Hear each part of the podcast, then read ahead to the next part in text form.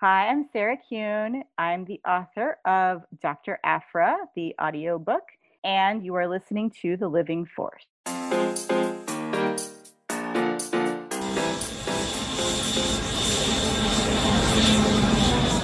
Welcome to The Living Force Podcast, a Youtini Podcast Network production. Switch over. Let's hope we don't have a burnout. Episode 105, Star Wars Redemption. We need your help. On this episode, Obi-Wan Kenobi casting news. Hello there. There's a new Youtini podcast. Oh, it's beautiful. And the Youtini crew talks about redemption when it comes to the movies of Star Wars. Wow.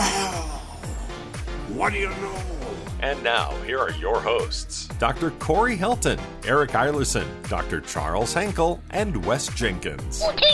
Okay, welcome everyone. Hello. You have found the Living Force, your one-stop shop for all things Star Wars books from Youtini. My name is Eric Eilerson. I'm one of your hosts, and joining me tonight to talk all about redemption is the full house of hosts. We have the doctors, starting with Dr. Corey Helton. Hello. Hello there. Ooh.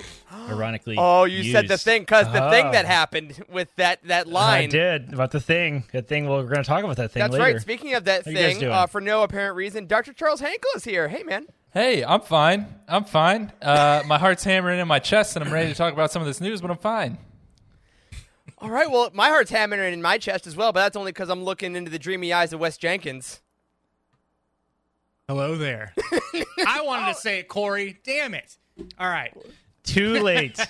Well, we said it. Hello there. Hello there. Hello there, everyone. We are here tonight on the eve of the news about the Obi-Wan show. Yes, we said the word. We'll be talking about some casting news here in just a bit. But first, I wanted to say hello to everyone in the chat joining us tonight. Again, we love all our folks that join us on YouTube Monday nights, 8 p.m. Eastern on the Youtini YouTube for The Living Force. We're so glad you're all here. Very excited to talk about some good news. But first of all, we want to talk about a little show that we got coming out next week. That's right, next Wednesday, April, 6th, 7th? It's Wednesday. It's the next one.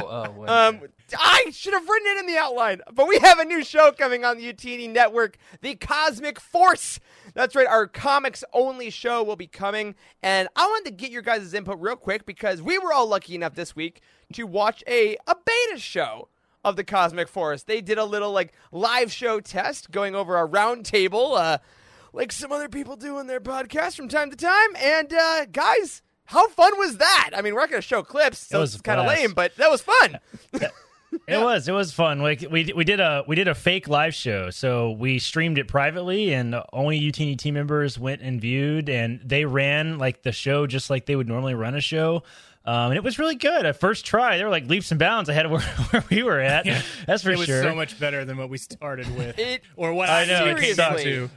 Well, and it's wild because in our Discord this week, our very own Maggie went back and listened to episode 1 of The Living Force, our Master and Apprentice roundtable, which I thought we had scrubbed from the internet.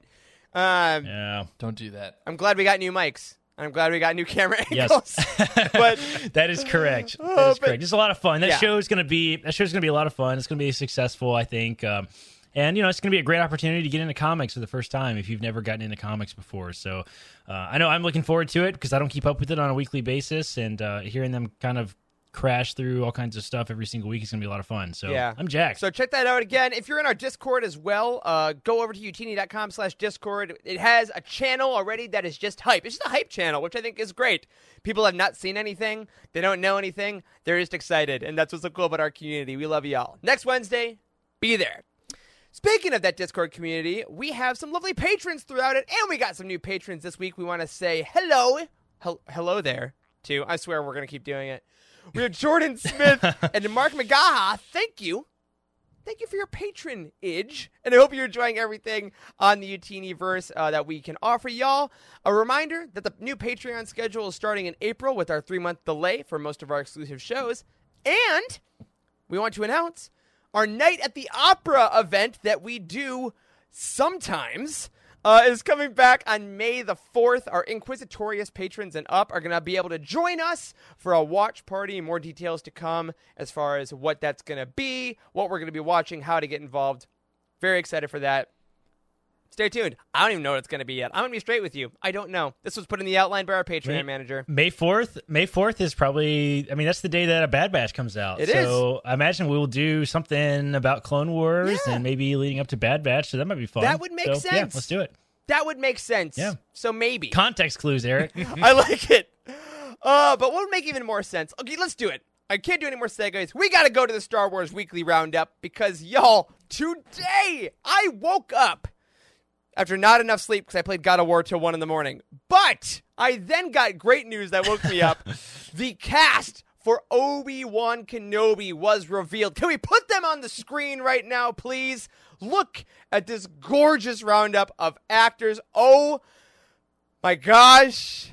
It's real, guys. It's real. It's happening. We're getting an Obi-Wan TV show with these people. This is a great cast. I'm really excited to see this. Let's talk about this. Really so first guy. What's the first thing that stands out to you guys? Ewan McGregor. Never heard of him. Train Spotting. Never heard of him. Yeah, Train Spotting. And Moulin Rouge. Yes! I think he was in that movie. That's a pretty good movie. He was. You know, he's in, yeah. I think we've... I mean, he looks kind of familiar. Like, I'm not really familiar with his work, but, you know... He'd be fine. Up and comer. Ewan McGregor? That's how you say it, right? All right, guys, let the bit die. Let the bit die. Kill it if you have to. It's Ewan freaking McGregor. Okay? Yeah. I mean... Charles, take it, man. Just... What'd you think about this? It's your boy. I know. It's my guy. That's my dude. I'll tell you... I pulled this up, and I scanned through everybody, and my eyes kept going back to Ewan McGregor and Hayden Christensen because, I mean, I'm really stoked about some of these other people, and I'm sure we're going to talk about them. But, like, seeing just the headshots, they're not even actually together, obviously, but seeing their headshots next to each other again got me – I kid you not, I had butterflies. Like, I'm so excited for this show, dude.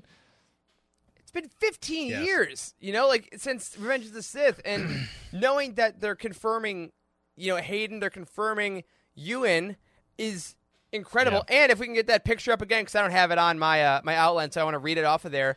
They also confirm, we'll hit everyone in a second, Joel Edgerton and Bonnie Pease, who were Owen and Beru Lars. So we're guaranteed to get the Larses. Yes. Which is that's the amazing. Original actors coming back for that.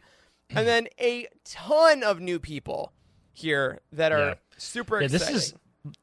The first thing I noticed, too, this is an incredibly diverse cast, which is awesome. 7 out of 12 are not white people. Hell yes! That is amazing. Yeah. Like, look at how diverse this cast looks. This is gonna be sick. Like, I'm really jacked for this.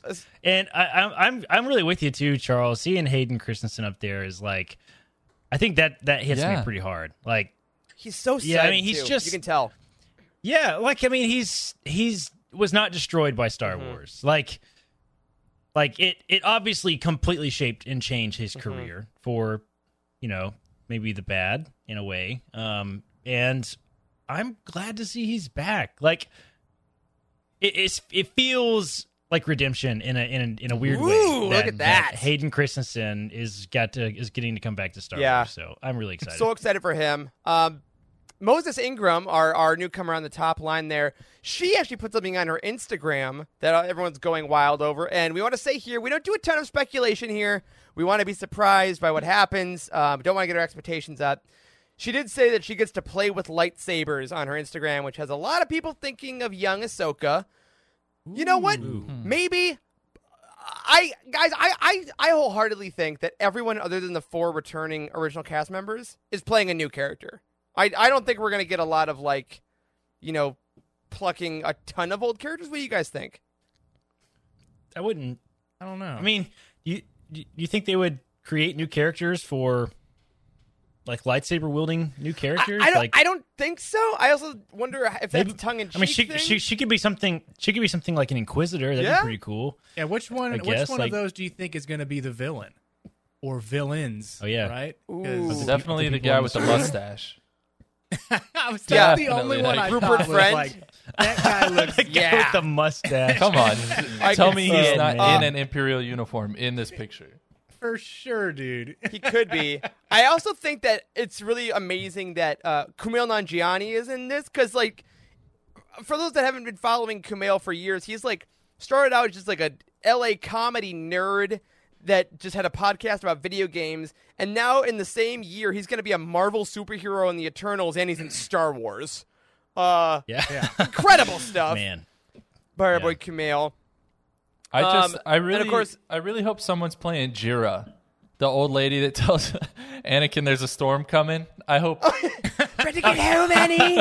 Storm's coming. Are you kidding me? She is so dead, Charles. What are you talking about? She's like 100 years old in the Phantom Menace. Look how Obi-Wan aged in like 15 years. Okay, she's probably 37. Okay. Oh my God. Well, I'm seeing in the chat here. Bless you all for dealing with this nonsense. Some of you are saying maybe Kumail is Kitster, and hey, you know what? Maybe that'd be fun. But also, one of the, Indira, who is from Game of Thrones, a lot of people know her as the lover of Pedro Pascal in Game of Thrones. People are wondering maybe she's a Saj. Maybe we get some of that love there. That'd be cool. Wow. There's just so many possibilities here, and two things that I really wanted to point out that Ben Safdie, who is in the bottom right corner, he's the kind of... Honestly, he's a weird-looking white dude. He is the director of Uncut Gems, which came out a couple years ago, that Sandler movie. It's very weird. And it struck me... He's not like an actor, really. And it struck me like the Werner Herzog casting. We're like, we're going to get a weird auteur white guy to play an off-the-wall character. You know, he looks like he could be a villain. Maybe that's the villain. Oh, yeah. Like, he's got the sort of psychopath look. You know what I mean? Totally like, it's in the eyes. Yeah. He's like a thriller type villain. Like, I don't mean he looks like a sociopath. That's not what I'm saying. I'm saying that like he strikes me. He has a face of the type of person that wouldn't be like a Darth Vader villain, but more like a thriller type suspense. Yeah, type something villain. About your face. Yeah, can't really put. Yeah, you look evil. Let me. How do I put this? Yeah, it is. There's just so many possibilities with this cast alone, and.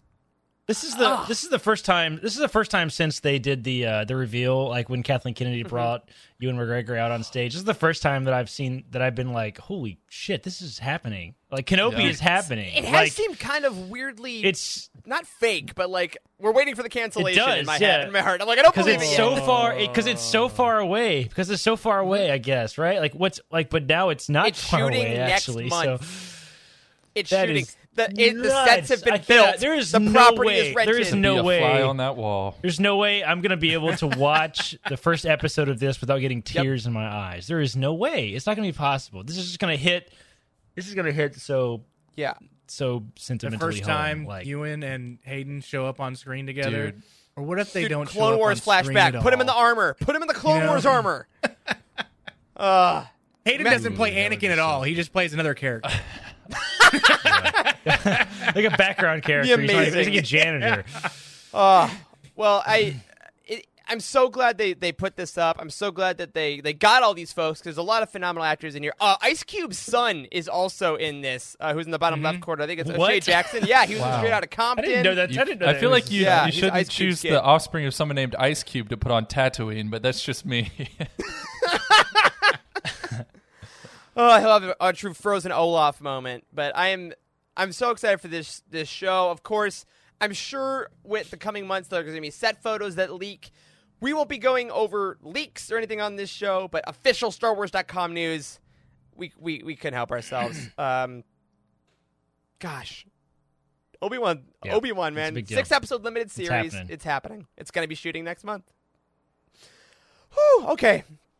Any last? Sorry, I'm shaking off the goosebumps on it because now you mentioned Hayden and Ewan together, and I'm just like, I want the behind the scenes doc like they've been doing on all these. I want to see their first hug.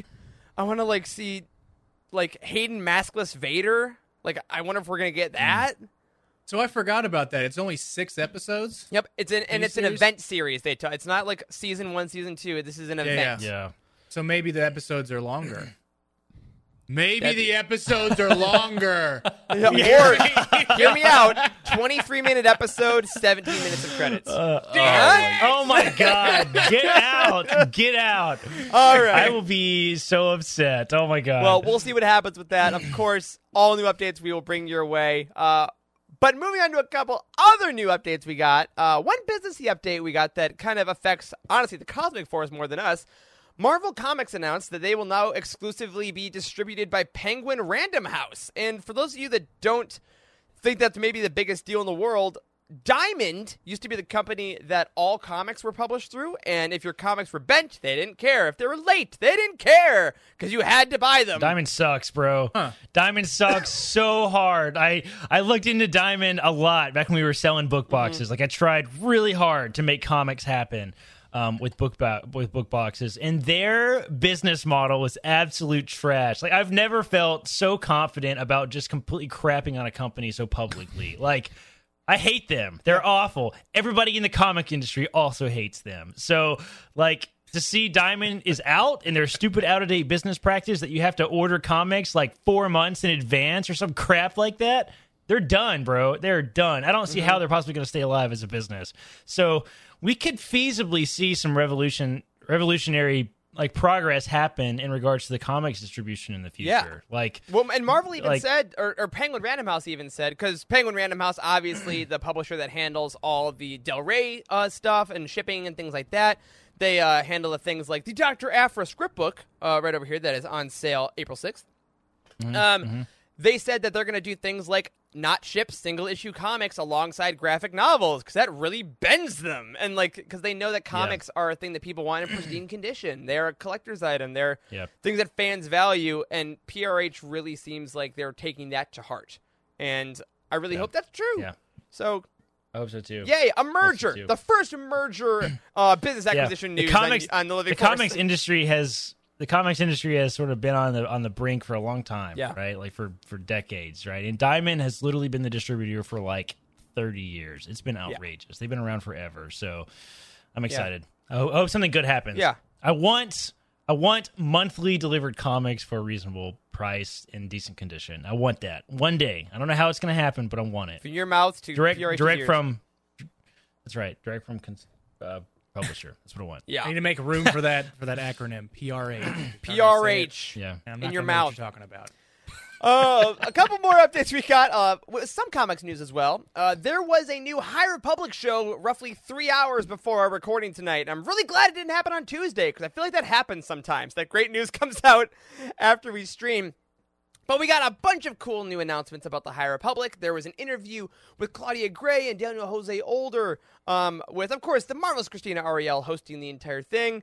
We got some info about Into the Dark. We got some stuff about Buckets of Blood from IDW Adventures. But if we want to throw on the screen right now, we got some really cool art, which, of course, if you know us, we love the art of the High Republic. And maybe the coolest thing we got was a look at the protagonist of Out of the Shadows, which is Silvestri Yaro, right there looking freaking awesome, who is confirmed the first black lesbian lead of a Star Wars book coming out this summer. She looks awesome. That is a cosplay if I've ever seen it. Yeah, no kidding. That's a great cosplay, totally right? Yeah. She looks like she could be in like a Star Wars RPG character. Oh my God, yes. That looks like something that somebody would design. I like it. Yeah, she looks great. I know a lot of people, when the cover came out, thought that it was what's her name? Something Staros. Who's the young one from A Test of Courage? Ava Staros, wasn't it? Yeah. And Christina Ireland's like, no, it's another black character, guys. And this is her. They did confirm again that she is going to be going around the galaxy, dealing with her ex girlfriend as well. So between Aphra and this, we're getting a lot more queer women in Star Wars. Freaking awesome. Yeah. Can't wait for that. It's cool. And, of course, we got some other art that went up on the show, on the High Republic show today. So this is, the Bogoranth, which is an upcoming monster from Daniel Jose Older's IDW Adventures. And, y'all, Daniel Jose Older's mind is, it's great, and I don't really want to live in it all the time, because, man, that's terrifying. Oh, my God. This thing is much larger than I realized. I just realized there's a person on his head. Yeah, and it's being whipped, so it doesn't look like it's enjoying it. Oh yeah, my God. What's up with the mouth? I'm not into this. Yeah, it's like a bog monster mouth on horse legs with chicken feet. Like, look, and it's a camel body. Coming soon to a kid's comic. There's a hump in there. So, I mean, so that's going to be very fun, the High Republic Adventures. And then they also dropped some concept art for Into the Dark. We had our own Affy Hollow. If you missed our two-part roundtable and Into the Dark, that was our previous two episodes. So that's what Affy looks like. if you want to go back and listen to it. They also dropped the art for our very own Jedi Master Komak Vitus, who like has that nice beard, that long flowing black hair. Looks he's like Aragorn or something. Dang. Yeah. Wow. Yep. Didn't even think of that, but you're 100% right. I love Aragorn the Jedi, which is my new AIM username. Look me up on there. So I love that. Again, we need an Art of the High Republic book before the end of this. I want all these bound on my shelf that I will just occasionally dust and look at the spine of. That's what I do with my art books. I'll be honest about it. But did this ring true for you, how you thought these characters looked? Because we had a little bit of discourse in our Slack.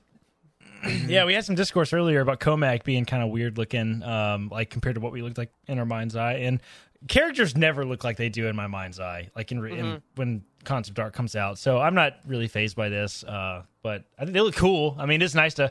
I mean, I guess a better question would be: do you guys change your perception of what they look like? Like when you read the Harry Potter books, you pictured him a certain way, and then then you saw the movies, and now you can't picture it any other way. When I first read Sorcerer's Stone, I don't know why, I thought of Hermione as like a 2D princess with a pink dress and a pink hat. I don't know why. What? Yeah, no, not based in anything. 2D. But that was just that's all the way. Yeah, 2D. And then I saw Emma Watson, and I'm like better. A paper person. Paper Mario rolling around. Throughout, yeah. Like, she turns sideways, and you can't see her because she doesn't exist in that plane. Like, I don't know if you know this. Kids are stupid. People forget this. I don't change my perception of what I can't remember what these characters look like when I see their concept art either. I will really change it if I see something on screen, probably. But yeah, otherwise, I told you guys I pictured Komak as a black man, a bald black man. So this is a big deviation from that, and I don't know why. Like it doesn't describe him that way, but that's just what I conjured in my head, dude. I was the same way. I imagined him kind of like what's that guy in The Walking Dead, the black guy with the white hair. I forgot what his name was. Oh, Ezekiel? The King? Yeah, Ezekiel. Yeah. That's what I imagined, like this big, like strong black man with like this long white beard. And now I'm like, all right, that's fine. Now it's Viggo. But again, I mean, I pictured more gray. Actually, yeah. Actually, now that you mention it, he actually does kind of look like how I pictured him in my mind's eye, I think. Like, I think I pictured him with dark, long hair, at least. Like, I don't know about the beard, but, like, I don't know. He does kind of look... I was picturing that a young Qui-Gon-like character in my mind, right? So this kind of fits that picture a little bit, so... So the second that I see what those characters look like, I will automatically refer back to what they look like. But not how you pronounce their names. They always go... Yeah. The way I figured out how they pronounce their name is what their name is. Go to the audio book. Right. Yeah, that's it, especially in your head, because you're like saying the word like 300 times in your head, and it's really hard to change that habit. I completely agree. Speaking of Harry Potter, I said Hermione until the movie came out instead of Hermione. That is hilarious, dude. Great. I said Boba Fett for years.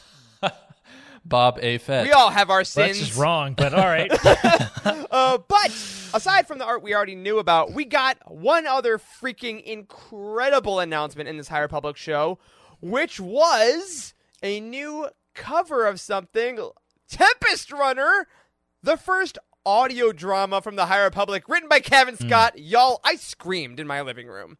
Love that cover. Yeah, best cover ever. Love it.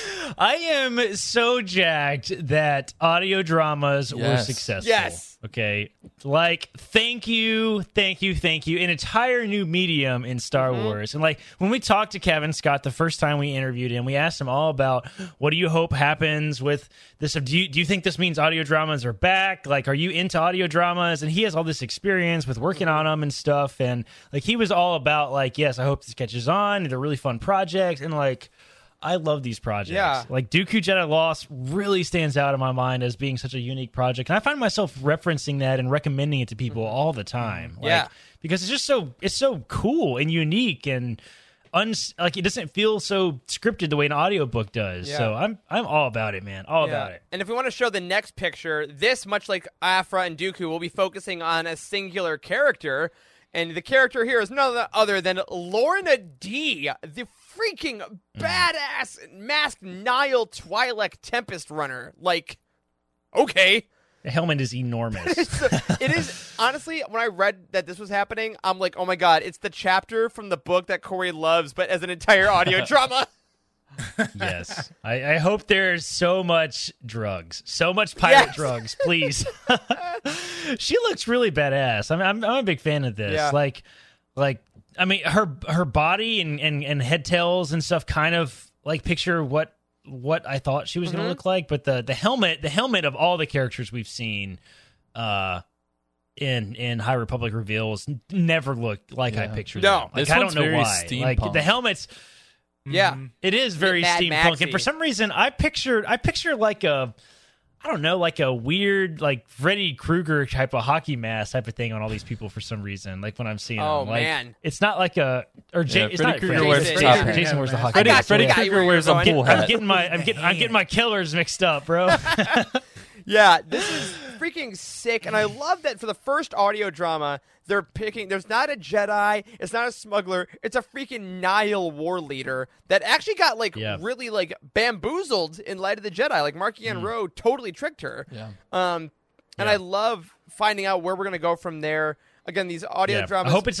I love villain stories. I hope it goes... I hope it is the story of why she joined the Nihil. Mm-hmm. I want to sympathize with the Nihil, right? I want to question all of those motives and everything. I love doing that. Like drawing the lines between good and evil is really fun in books, I think. So I'm excited for this. This is going to be awesome. Jared mentioned in the chat, it's interesting that they call this an audiobook rather than an audio drama. And I did, and I agree. And I think, though, the Aphra thing was called an audiobook original. A Star Wars audiobook original. So that just might be like the terminology we're using. I know audio drama seems to tend to be more... the British use that a lot, so I wonder if that's just that's true, the phrasing. But did they call Dooku Jedi Lost that? I don't remember. I thought that was called an audio drama. I think it was. Maybe they decided they wanted to use a different term. Well, yeah, because they weren't. Dooku was also more narrator, multi-character. Like Aphra was more of a singular voice. So I'm assuming that's what we'll get more with this. No other info on release date except for it's this year. So another High Republic thing coming out 2021. Smell another roundtable. That's right, buddy. But, of course, we will keep you up to date on this and all other stuff. But for now, you have plenty of stuff you can order and read, including, as we said earlier, the Dr. Aphra script book of the audiobook original that's coming out on April 6th, and Thrawn Ascendancy Greater Good, which is coming to us on April 27th. The new release page on Youtini has you all set there. But and aside from books for just a quick second, we have one more reveal that would be on the Cosmic Force if it was on this week, but it's not. It's on next Wednesday, April 7th. This is the cover to High Republic number 7, and it's interesting for one very specific reason. Guys, what is that? Why is that cover interesting? Got some lightsabers, bro. Yeah, but it's a red lightsaber. But But there's no Sith in the High... But I don't know either. I don't know. But I'm excited. Is it red orange? You know, it's a gray Jedi, Wes. Looks pretty red to me, bro. Yeah, that's a straight-up red lightsaber. It is. It certainly is. Dude, I want to see some lightsaber fights in the High Republic. Like, did someone bleed a crystal? So rare. What's going on? They're so rare, bro. They never happen. Lightsaber fights never happen. Why do we need to train lightsabers? We're never going to use these to fight each other. Oh, that's my favorite trope. Why would I ever use this? Oh, my God! That's what every lightsaber fight is. Exactly. But yeah, very excited. Okay, this just brought back a crazy memory. Do you guys ever remember those old fake lightsaber duels they would do on YouTube, like back in the early days of YouTube? Yeah. People were doing that. 100%. There was that one, I can't even remember what it was called. I must have watched it 100 times. There's this one video where they get like an Amazon package on their porch and they open it up and they don't know what it is and it's lightsabers and. Like, they're, like, out in public just, like, cutting stuff up and stuff, and then they, like, run into each other, and they have this epic battle on a tennis court or something like that, and it's hilarious. I love that video. I don't know what it is. I'll have to find it. And say, this was, like, 15 years ago. I don't know why this memory just suddenly rushed to my brain. It's a vision. It's a force vision that you're having. A force vision. Well, maybe we'll see if Keith Trennis has a lightsaber battle on a tennis court in the High Republic, but you're going to have to read High Republic number 7 to find out, and... It's also fascinating because Kevin Scott wrote High Republic number 7. He also wrote Tempest Runner, the audio drama, and he also wrote a full book, The Rising Storm, that's coming out. And I just want to say, Kevin, if you're listening, props to you, man, for not saying a word about any of this when we interviewed you. And we're like, oh, yeah, your Rising Storm, your one big project coming. Yeah. And he's like, yep. Yep, that's it. Yeah, it's super professional. Super professional. I thought we were the best of friends, Kevin. I just thought you were tired enough to give it out, man. But oh my gosh, and as B Nasty says, and the graphic novel that's coming out later this year, the Monster of Temple Peak. Oh yeah, yeah, that's right. Go to bed. Another exciting project. Kevin, sleep, bro. No wonder he looks so tired when we talked to him. Like he's exhausted. He's been cranking out projects like a madman this year. Gosh. Well, we are clearly going to have plenty of High Republic going on. Go check out the High Republic show. And as a side note, not to dwell on it too much, the horrible people of Star Wars YouTube are always on those videos, downvoting into oblivion and putting stupid quotes in the comments just to like screw with the analytics. If you have a second and you do enjoy that stuff, throw them a like, give a good comment so that the people making this stuff don't just get bogged down, because that's stupid. Anyway, enough oxygen on them. Charles, we have book reviews. People read books. People did read books. People read. Hey, good on y'all. So many books. And the first person that read a book this week was Javier V, who read Shadows of the Empire by Steve Perry, and he gave it 5 stars. And he said, this book was the first one I read when I entered the world of Star Wars novels. My expectations were high as I played the video game in my childhood, and to my surprise, they were fulfilled. I felt like watching a Star Wars movie that never was, and I connected with my childhood. From that moment, I began to buy all the books in the series that I could. The plot is interesting. The classic and new characters are very well built, and the atmosphere that is created is unmatched. I highly recommend that those who want to start venturing into the world of Star Wars books start with this wonderful novel. Wow. So high praise from Javier for Shadows of the Empire. And it is one of those really cool books, right? Because there is a video game, there is a soundtrack, there is a book. Like it was maybe the predecessor to some of the multimedia stuff that we are seeing today. So Shadows of the Empire is hugely important. And fun fact, one of the only Legends books our very own Jared of Legends Look Back has not read. What? Shots fired. Yeah. I can't believe it. I didn't know that. Oh, hold on. Breaking news. Well, we may have said this before. In the comments, Jared does say, we're doing Shadows of the Empire this summer as a collaboration between Legends Look Back and the Cosmic Force. Nice. Beautiful. So, Javier, you got good timing, buddy. Perfect. All right, nice. Wes, take us away with Ian. All righty. So, Ian read Master and Apprentice by Claudia Gray and gave it 5 stars. What can I say? Wow. Just wow. The way Claudia Gray gets you inside Qui-Gon and Obi-Wan's head gives us a never-before-seen look at how that bond was formed between the two Jedi. I was left shell-shocked when I finished that last page. I was sad knowing that I had finished this novel. This is a must-read for Star Wars fans. And I cannot agree more. That is an incredible book, and we actually put on the YouTube description to go and see the Obi-Wan Kenobi collection, and that's part of it. Oh, look at that plug!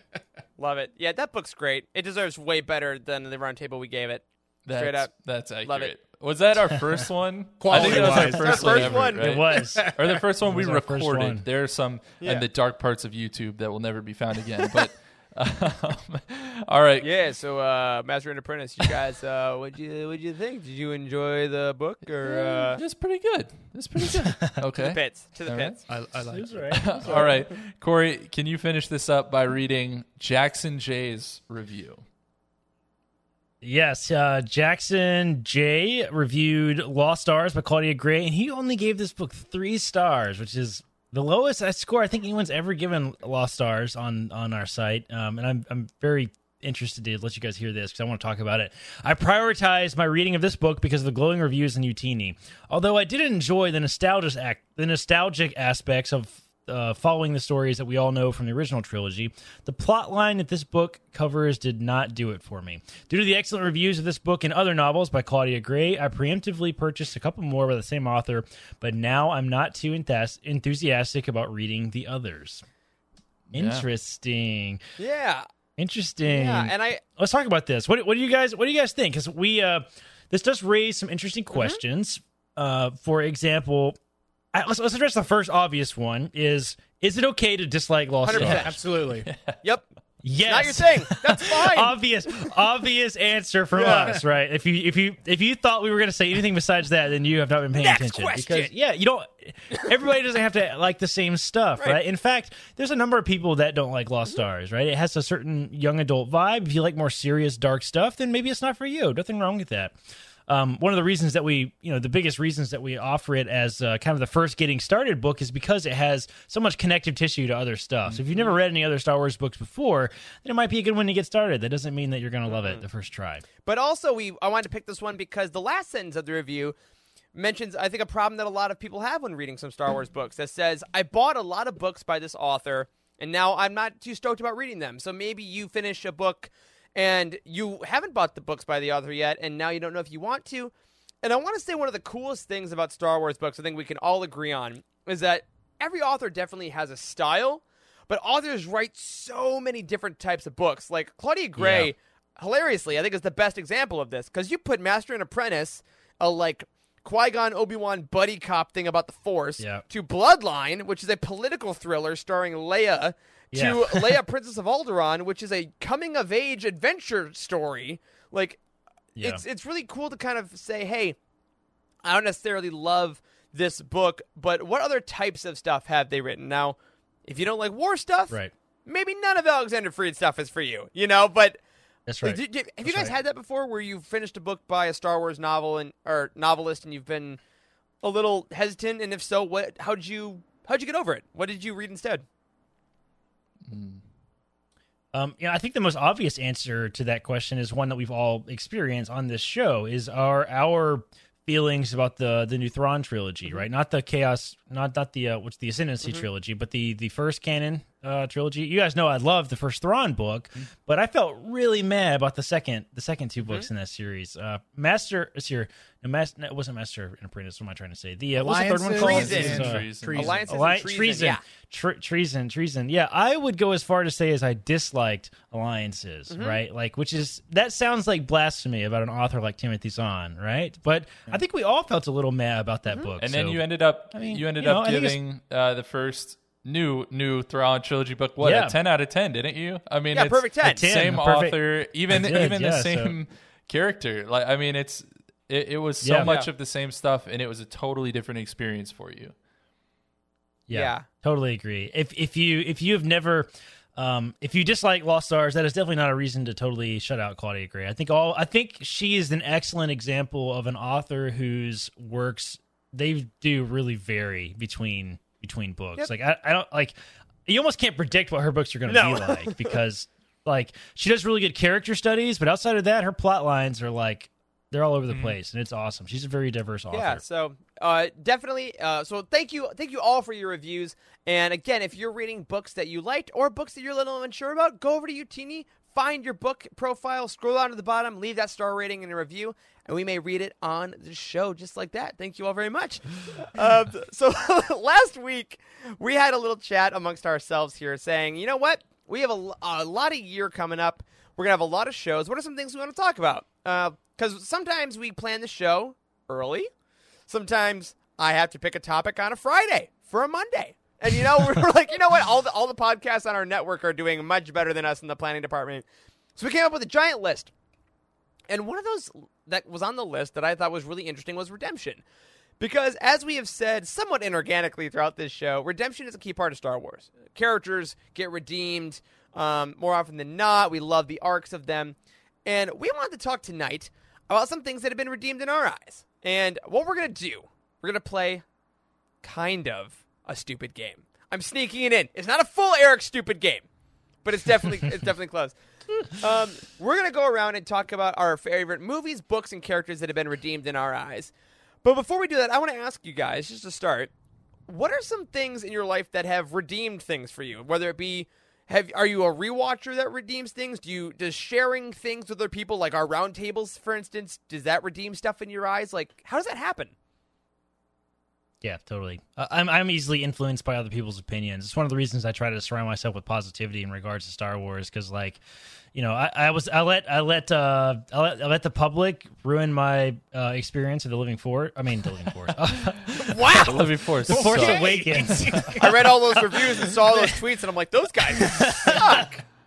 a bunch of a-holes, man. They swear way too much. No, The Force Awakens. The Force Awakens. I let people ruin The Force Awakens for me for a long time. And, so, yeah, I think it's just other people's opinions that really rubs off on me pretty negatively. Yeah. All right. Well, that's the bad part of it. Well, I think another thing about that is we change as people throughout our lives as well, right? And so just because you didn't enjoy something at one point in your life does not mean that that's a life sentence like for you. You know, there are a lot of people who have come around on certain things. I mean, we're going to talk about a ton of them, things that we've done, but, you know, there's stuff I didn't enjoy as a kid that now I love, or vice versa, you know? And it's just, we're all different people throughout our lives, and it just matters, you know, how do you feel about it right now? And if you can find joy in something, regardless of when it is, find it. Yeah. Totally. 100%. So let's start out with the softball, right? There are 11 Star Wars movies. That shouldn't be a hard thing for me to think about as a Star Wars host. There are 11 main Star Wars movies, 12 if you count the Clone Wars. And we're going to go around, guys, and I just want to hear what movie has been redeemed the most in your eyes throughout your life. Now, we'll try not to double up. So if someone before you in the order says yours, you got to come up with another one, because I'm sure we'll have multiple thoughts. But Wes, let's start with you, man. What is the Star Wars movie that has been redeemed the most for you in your life? Rogue One. I hated that movie when I first saw it. I just want to see Corey's face. I'm kidding. I'm kidding. I just want to see Corey's face. Corey was legitimately insulted. Wow. Wes, you know what that was? Lies! Deception! Deception! Okay, oh, so man. This might be one of y'all's. Screw you, Wes. You know, my heart rate go up. I mean, your head was down, and I saw you go, what? So, the movie that I didn't, I guess I disliked when I first saw was The Last Jedi. Okay. So, the second that I saw Luke toss a lightsaber over his shoulder, I was like, oh, that's gonna do it for me right in the beginning of the movie, and I'm not gonna like everything that happens throughout. But as I've watched it over and over again, and as I've seen the character story from The Force Awakens, well, pretty much, I guess, through episode 1 all the way through The Rise of Skywalker, especially The Rise of Skywalker, I can see how the dyad or Snoke or Palpatine bridging Rey and Kylo's minds, how that they're first putting that into play. Mm-hmm. And then I just thought that was super interesting how that they first put those steps in to tell everybody that they needed both Rey and Kylo to defeat the villain or bad guy or Snoke, Palpatine, whichever. Right. And the... When I keep rewatching it, I keep understanding the chase. You know, everybody had a problem with the chase and how come the Star Destroyer doesn't go into light speed and like gets ahead of him and shoots him down or something. Yeah. Mm-hmm. But I understand it more and more every time I see it, and then I just love to see the Holdo maneuver. The Holdo maneuver is every time that. Such a great moment in theaters. Yeah. Like I understand why so many people disliked it because It's one of those science-y things that it's really easy to critique in Star Wars. Mm-hmm. Like, you know, the four of us know that, like, you know, you can't question it because it's Star Wars, right? It's but space like, wizards. Yes, right. Yeah. But it was easy to critique from the public standpoint. But like that scene in the theaters, man, was so sick. I loved it. So sick. The casual fan that goes to see a Star Wars movie, maybe not on opening night, but just sees it and is opinionated can. I mean, that can ruin it for a lot of people, right? Yeah. So, seeing it over and over again, and then seeing it as it ties into the story, it redeemed itself in my mind. Probably on like the third or fourth viewing, and then I've probably seen it like 20 times. But that's awesome. The one for me. Sorry if I took it off your list. No, that's great, man. So yeah, we got Last Jedi. It's a great one. I know a lot of people in our community have talked about that too in Discord. I see that one pop up a lot, like people that were on Twitter maybe and got sucked into the critiques or the anger around it, and then left that pool, like you were saying, Corey, like left that for a little bit and found some more people that were just either positive or neutral and let themselves have new opinions. Mm-hmm. So very cool. I'm glad that got to happen. It's going to be mushy this episode. I'm going to get very happy. Corey, how about you, dude? Yeah, I can totally do this. It is funny that you brought this up.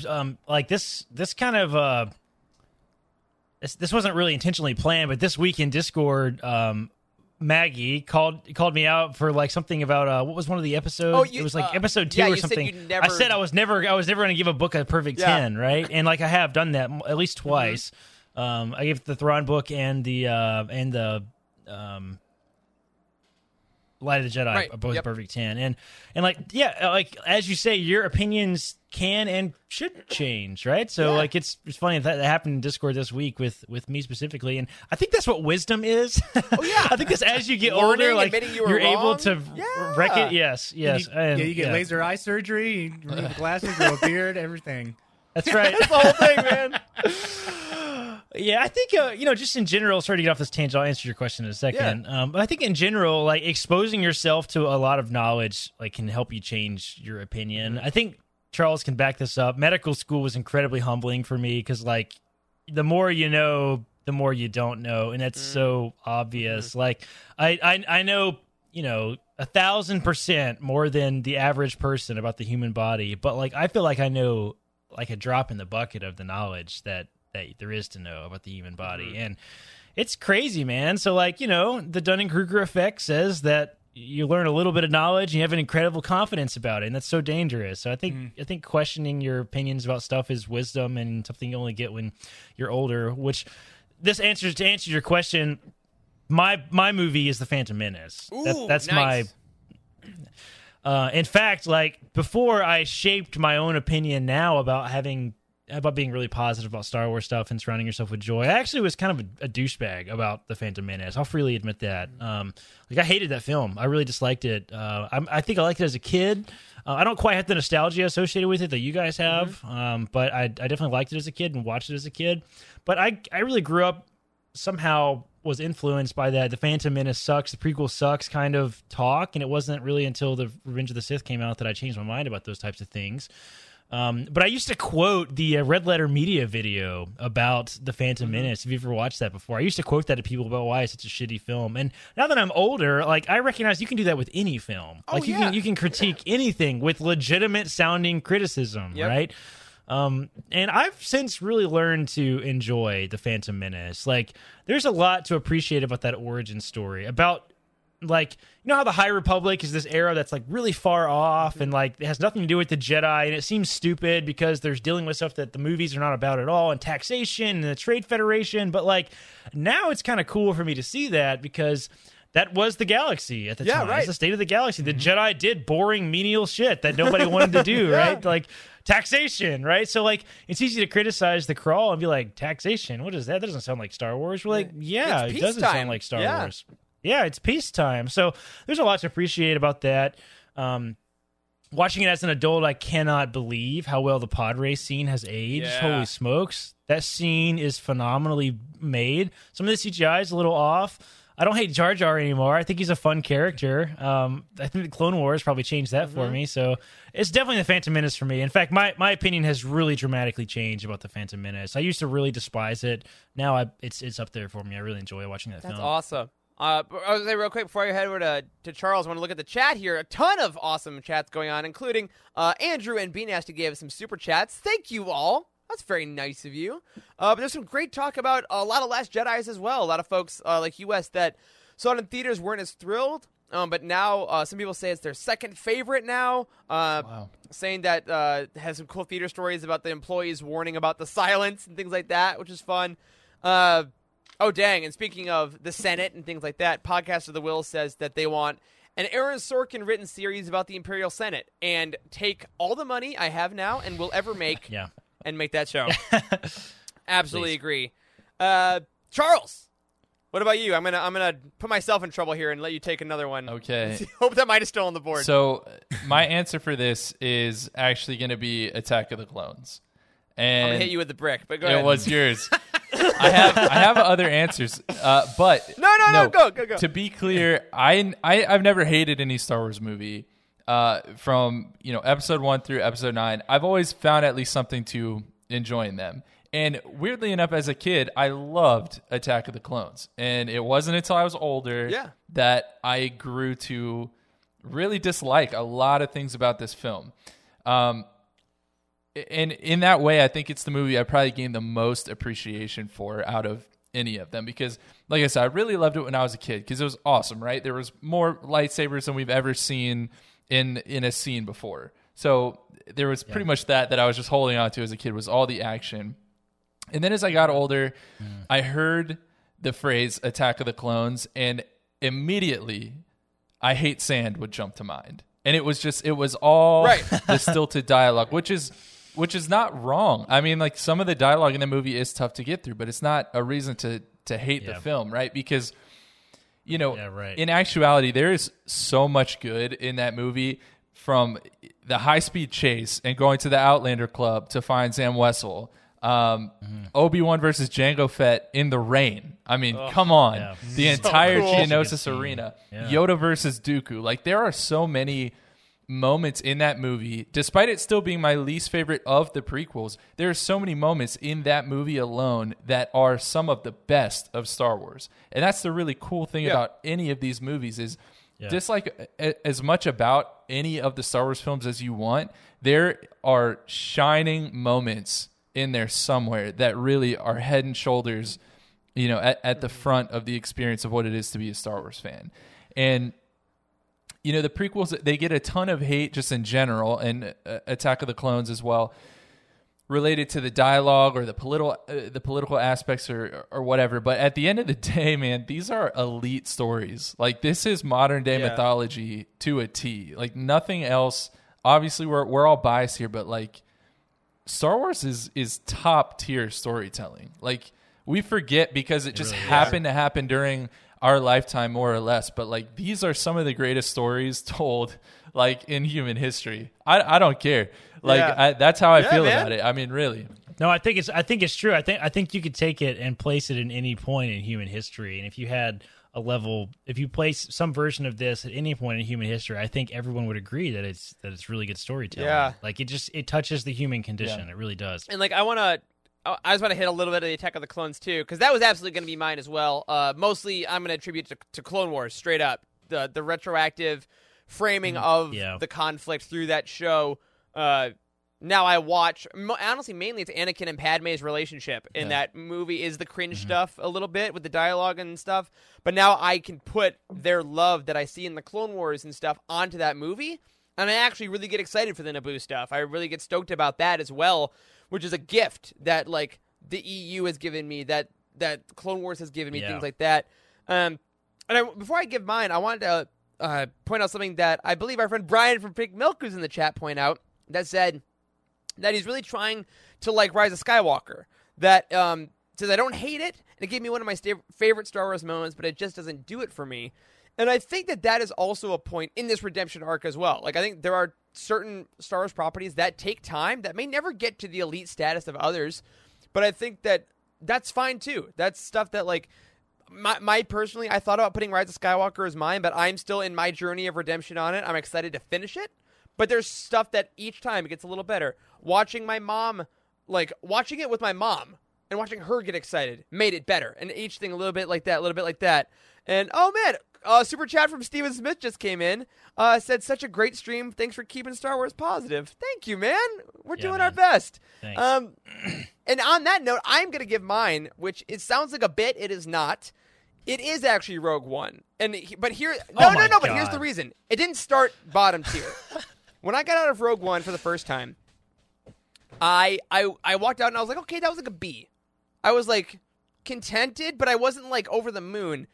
And when I tell you, every watch since, it has just climbed and climbed and climbed. That's right. It's like, it's great. Mute Corey. Because like, Corey would kick me out of the company. But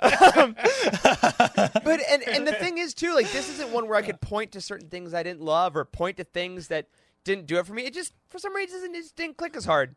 And I don't know why. Yeah. And now every time I watch it, it climbs. And then I read Rebel Rising, and I learn more about Jyn, who I maybe didn't love as much. And then I hear Beth Reeves' inner monologue as I watch the film, and it climbs again.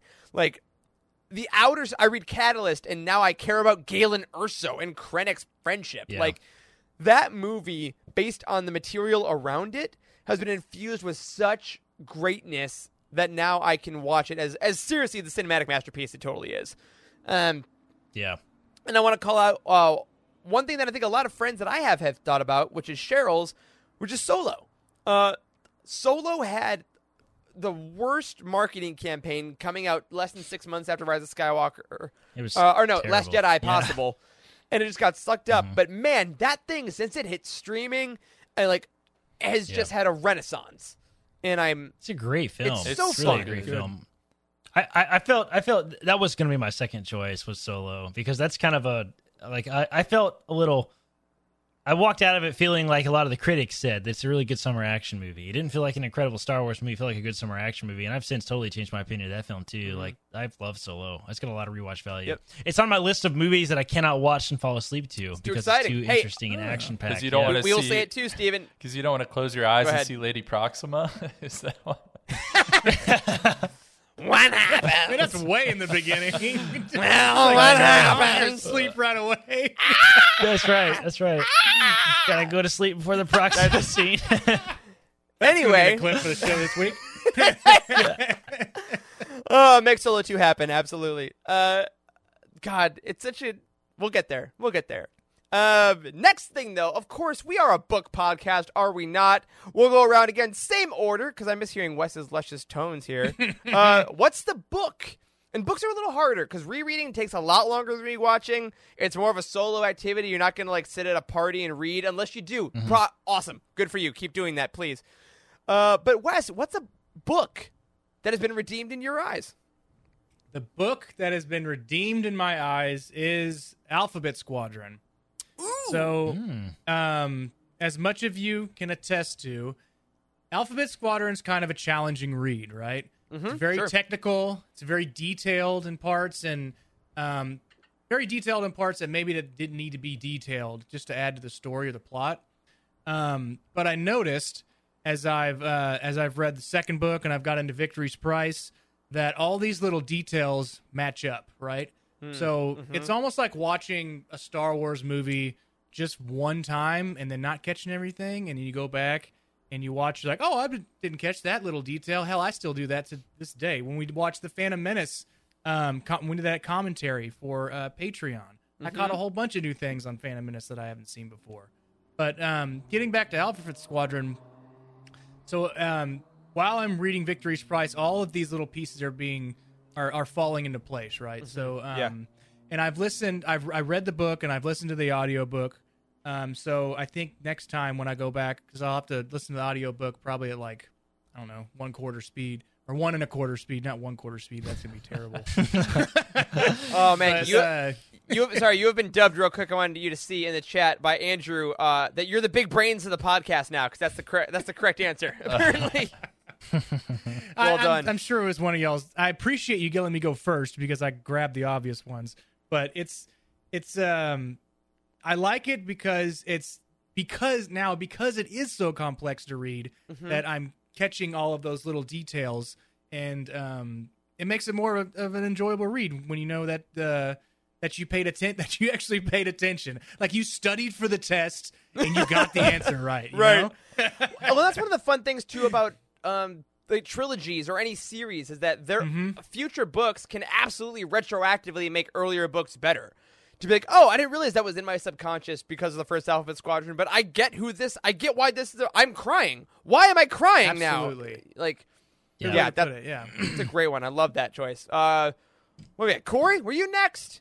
Yeah, I went next. Yeah, I'm gonna take the obvious one, and I don't feel guilty for taking that, which is Queen Shadow. I don't feel guilty for taking that one because I've not reread. Yeah, that's right. That's what I want. Yourself. That's such a good shirt. I've not reread that many books in general in my life. There's probably less than a dozen books that I've reread, and all of those books I have reread multiple times. Mm-hmm. Queen Shadow is funny enough one of those that we reread for the podcast, and all of our opinions dramatically changed on that book. I've never felt so strongly, I think, about disliking a book on first read, and this is I think I read it in this early stage of deciding. It came out about that time I was really starting to think intentionally about choosing the joy and choosing to like Star Wars and that sort of thing, and that's the time in which I read that book. And it hadn't really clicked yet of why that was a life choice in regards to things that you enjoy.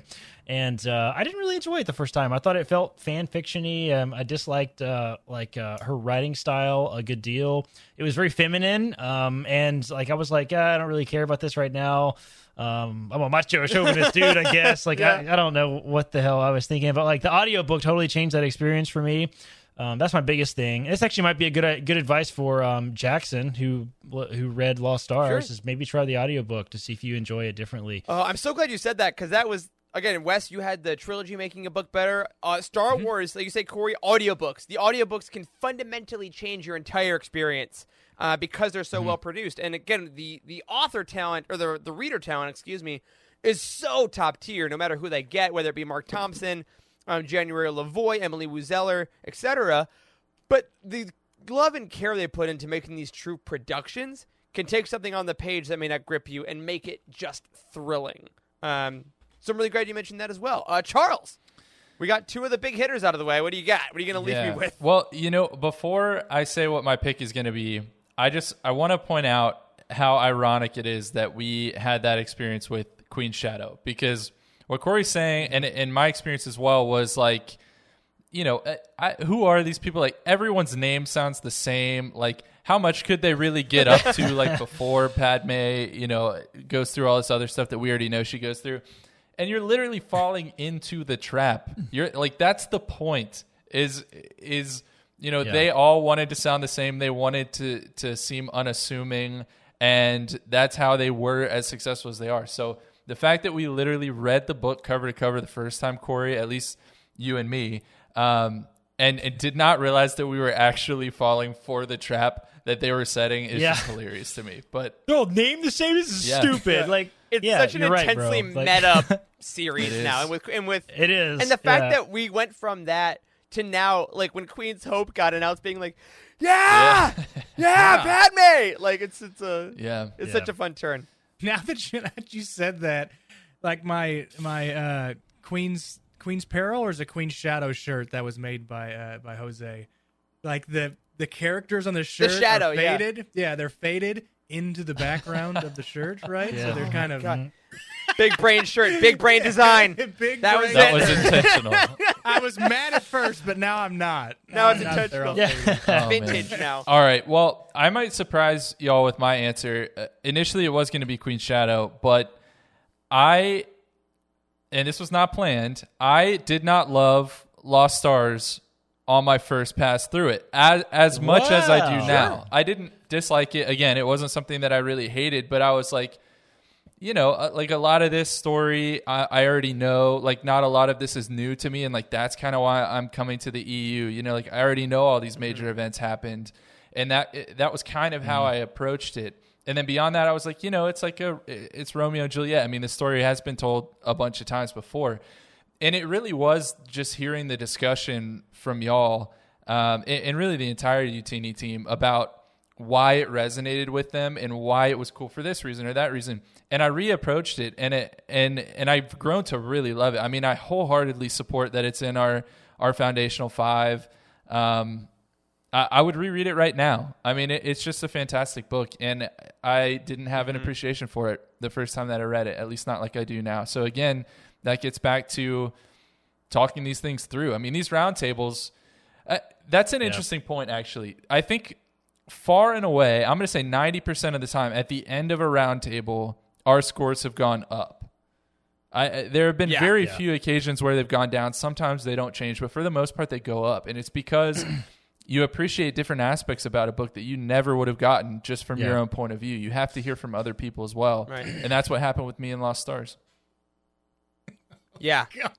Yeah, our roundtable discussions are very intentionally positive too, right? We have professional relationships with the authors and the publishers and those types of things, and we always kind of go well out of our way, even if there are particular things that we super disliked. We're more interested in having a healthy, joyous conversation than finding the hardcore criticisms that we really dislike, because that's insulting to authors and stuff. And we want to have them on our show. We don't want them to you know, question whether or not they want to come on our show because we're going to crap on them, right? Yeah. So I think, like, it's even almost a meta discussion about, like, choosing to have a positive discussion makes you love a book more, right? Like, it does, or anything, right? So, well, and it's funny because, like, that crapping on that weirdly leads, and I want to have that big discussion around my my final pick here. As we hit movies, we're gonna hit books. My pick for a book redemption is kind of weird. It's a little, I'm breaking my own rules, but I made up the game, so whatever. You're in my world now. Mine is the Rise of Skywalker novelization, because this redeemed the story of Rise of Skywalker for me. Mm-hmm. Because Rise of Skywalker is not a film I love a lot. It's a film I have some issues with, but the plot points of the story that I had issues with in the film, Ray Carson's writing fundamentally made different for me in my head. Because, Corey, you've mentioned a lot of times when we talk about Rise of Skywalker and our issues with it, that if you just look at it as a canon piece of Star Wars, it's just fine. Like, totally. And that's really what the book does. Like, the page about Palpatine's plot, about creating the body on Exegol, all this stuff about, like, the other ships being in the battle, like, the little things that she was able to put in redeemed that part of Star Wars that I really had trouble with. And on that note, let's, as we kind of get into the last part of the show here, I wanted to hit that question, right, about why we choose joy, because it is intensely common, way more common than we would ever like to admit, to talk about things you hate in Star Wars. It gets the likes, it gets the clicks, it will always get that. And before we just throw that to the side and talk about why we love stuff, why do we think psychologically those will always get more views, will always get more comments? Mm-hmm. So we're not going to change it. I think having criticism and being negative, this might be a little controversial, I think being negative about anything is intellectually lazy. Ooh, go on. I think that... I think it takes much more intentional thought and action to choose to approach something in a new way, right? I think it's easy just to look at something and be like, oh, yeah, I don't like this for, you know, this is the reason, right? Like, but I think it's more challenging to try to look at things intellectually. Yeah. I think it's easy just to dislike stuff. Ooh, Cheryl makes a good point, too. Anger is easier because, you know what else has been easier since we were 9 years old? The dark side. Yeah. It's the easy path. Right. I have 2 points on this. One, it gets all the likes. Being negative gets all the likes for the same reasons that traffic slows down when you're going by a car accident. Everyone stops and looks. It's like this fascination with something. I don't know, with something terrible that's happened. Like, you don't want it to happen, but you can't look away. Yeah. Mm-hmm. It's like one of those situations. Mm-hmm. And, you know, when it comes to being negative, I think the other thing about it is, by tearing something down, you're making yourself feel like you're better than that thing. So you're, like, falsely inflating yourself and your own ego. And you say, that's not that cool. Like, I'm cooler than this thing. This thing sucks. And then other people are like, I want to feel like that too. Like, this thing does suck. But, you know, at the end of the day, it just creates this terrible, terrible cycle. And while, you know, Monday you're talking about why Star Wars sucks, on Friday someone is talking about why you suck. And it's not so fun when you're on the other end of that. You know what I mean? But when you create that negative culture, it's inevitable. There is, you know, you're going to be touched by that negativity. And you are, just by having and holding on to that much negativity, you're creating just bad situations for yourself and for others. Yeah. Yeah. I think it kind of creates the It kind of creates the mentality of, like, you know more than you think you know, right? Like, that's what the Dunning-Kruger effect is, right? It's like, have you seen that chart? You guys have seen it. It's been really popular in COVID times. Everybody thinks they know everything about COVID, right? And, like, Dunning-Kruger effect, if you're unfamiliar with it, it says that, like, you learn a little bit of knowledge and your confidence goes dramatically up. And it's a curve on a chart. As you learn more knowledge, your confidence dramatically goes down until you reach mastery, and then it starts to go up again. And I, like, medical school is that for me, like, being intellectually lazy. I see this every single day.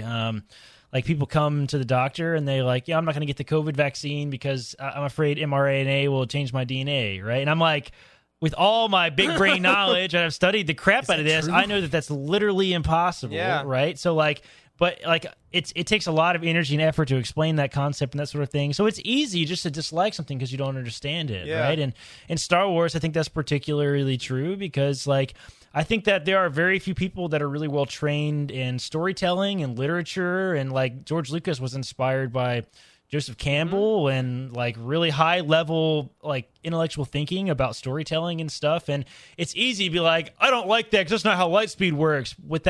But it's much more challenging to be like, yes, but this is the hero's journey, right? That's a much more complex thought, right? Go ahead. I was just gonna say it's so hard to hear the dude who like basically figured out and created mythic structure saying George Lucas is his greatest student of all time, and there's people out there like on Twitter like Star Wars sucks, and you're like, bro. Yeah, well, and I know. Yeah, and it's interesting because like Cheryl makes another great point that the negativity is a great introduction to mob mentality because, like you say, also Corey, it is very easy, right, to get into a group where you have to strive for intellectualism, or you have to strive to like something. Like this whole episode is based upon the fact that we did have to put in some work to like these things, and the result is we got a whole new level of enjoyment. But it did require effort. Whereas doing one negative thing, you'll be welcomed in immediately, and then you're part of something, which we all yearn for, especially in these times when we're so separate. And a lot of these things start with pain. Like I didn't like this thing that I thought I loved, and I am now hurt. And now someone else recognized my hurt and validated my hurt. I mean, it's Anakin. I'm afraid of losing love. I'm hurt by this pain, and then it evolves.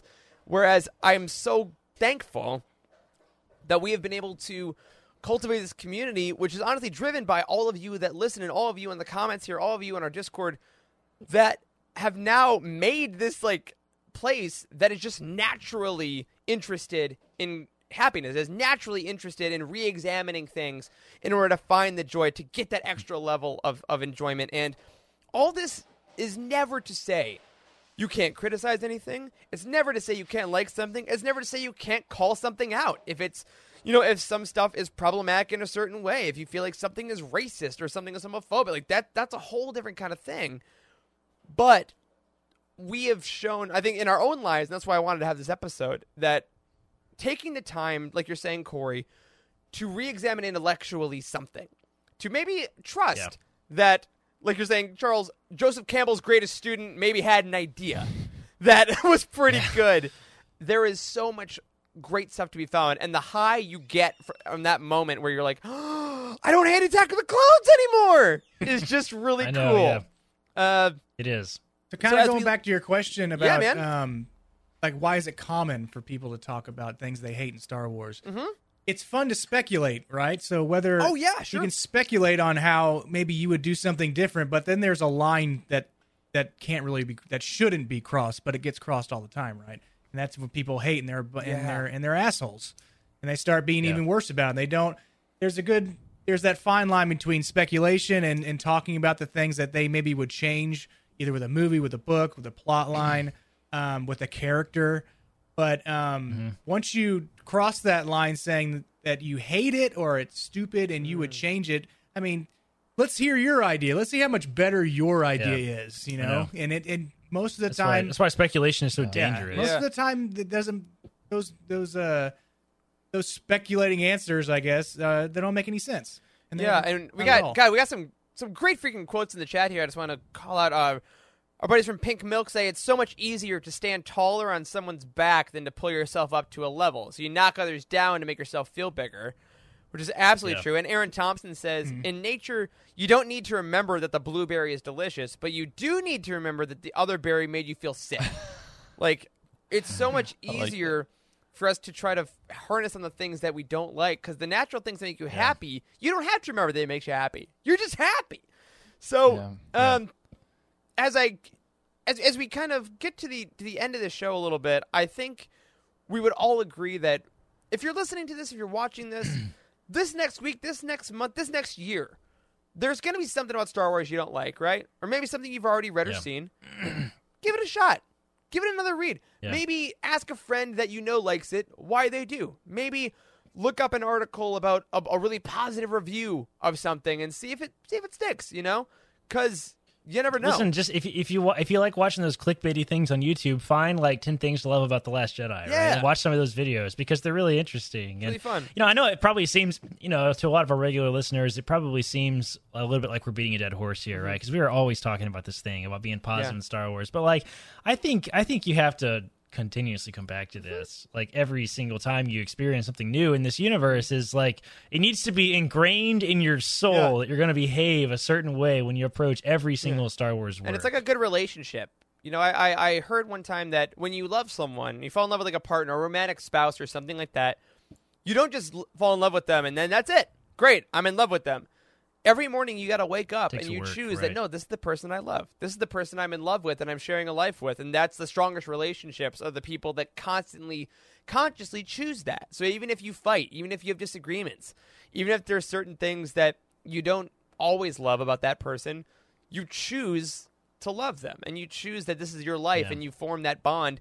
And the same, I would honestly say, can be said about Star Wars with all of us. It's that important to a lot of us that this is a partner that will be with us for the rest of our lives.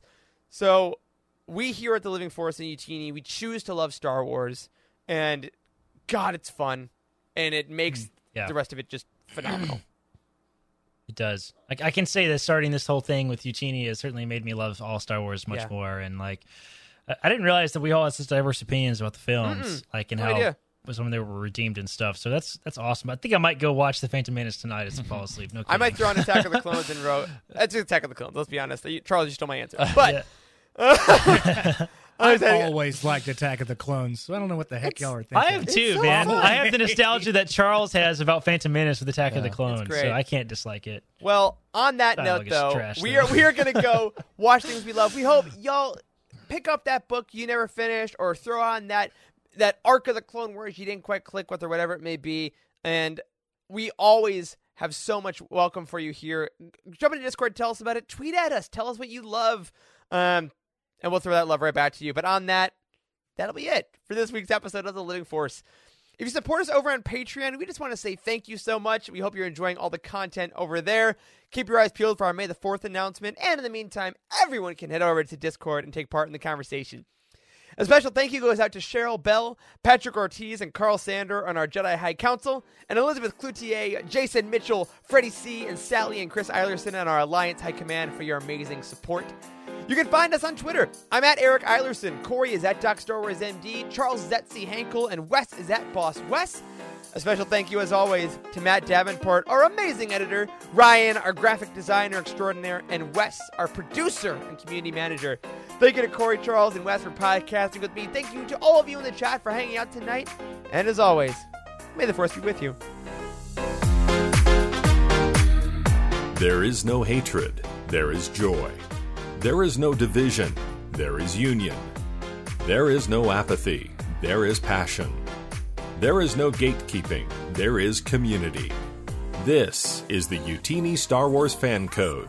Embrace it, live by it, and above all, trust in the Living Force. Join the Youtini community and surround yourself with like-minded fans at Youtini.com. And remember, the Force will be with you, always.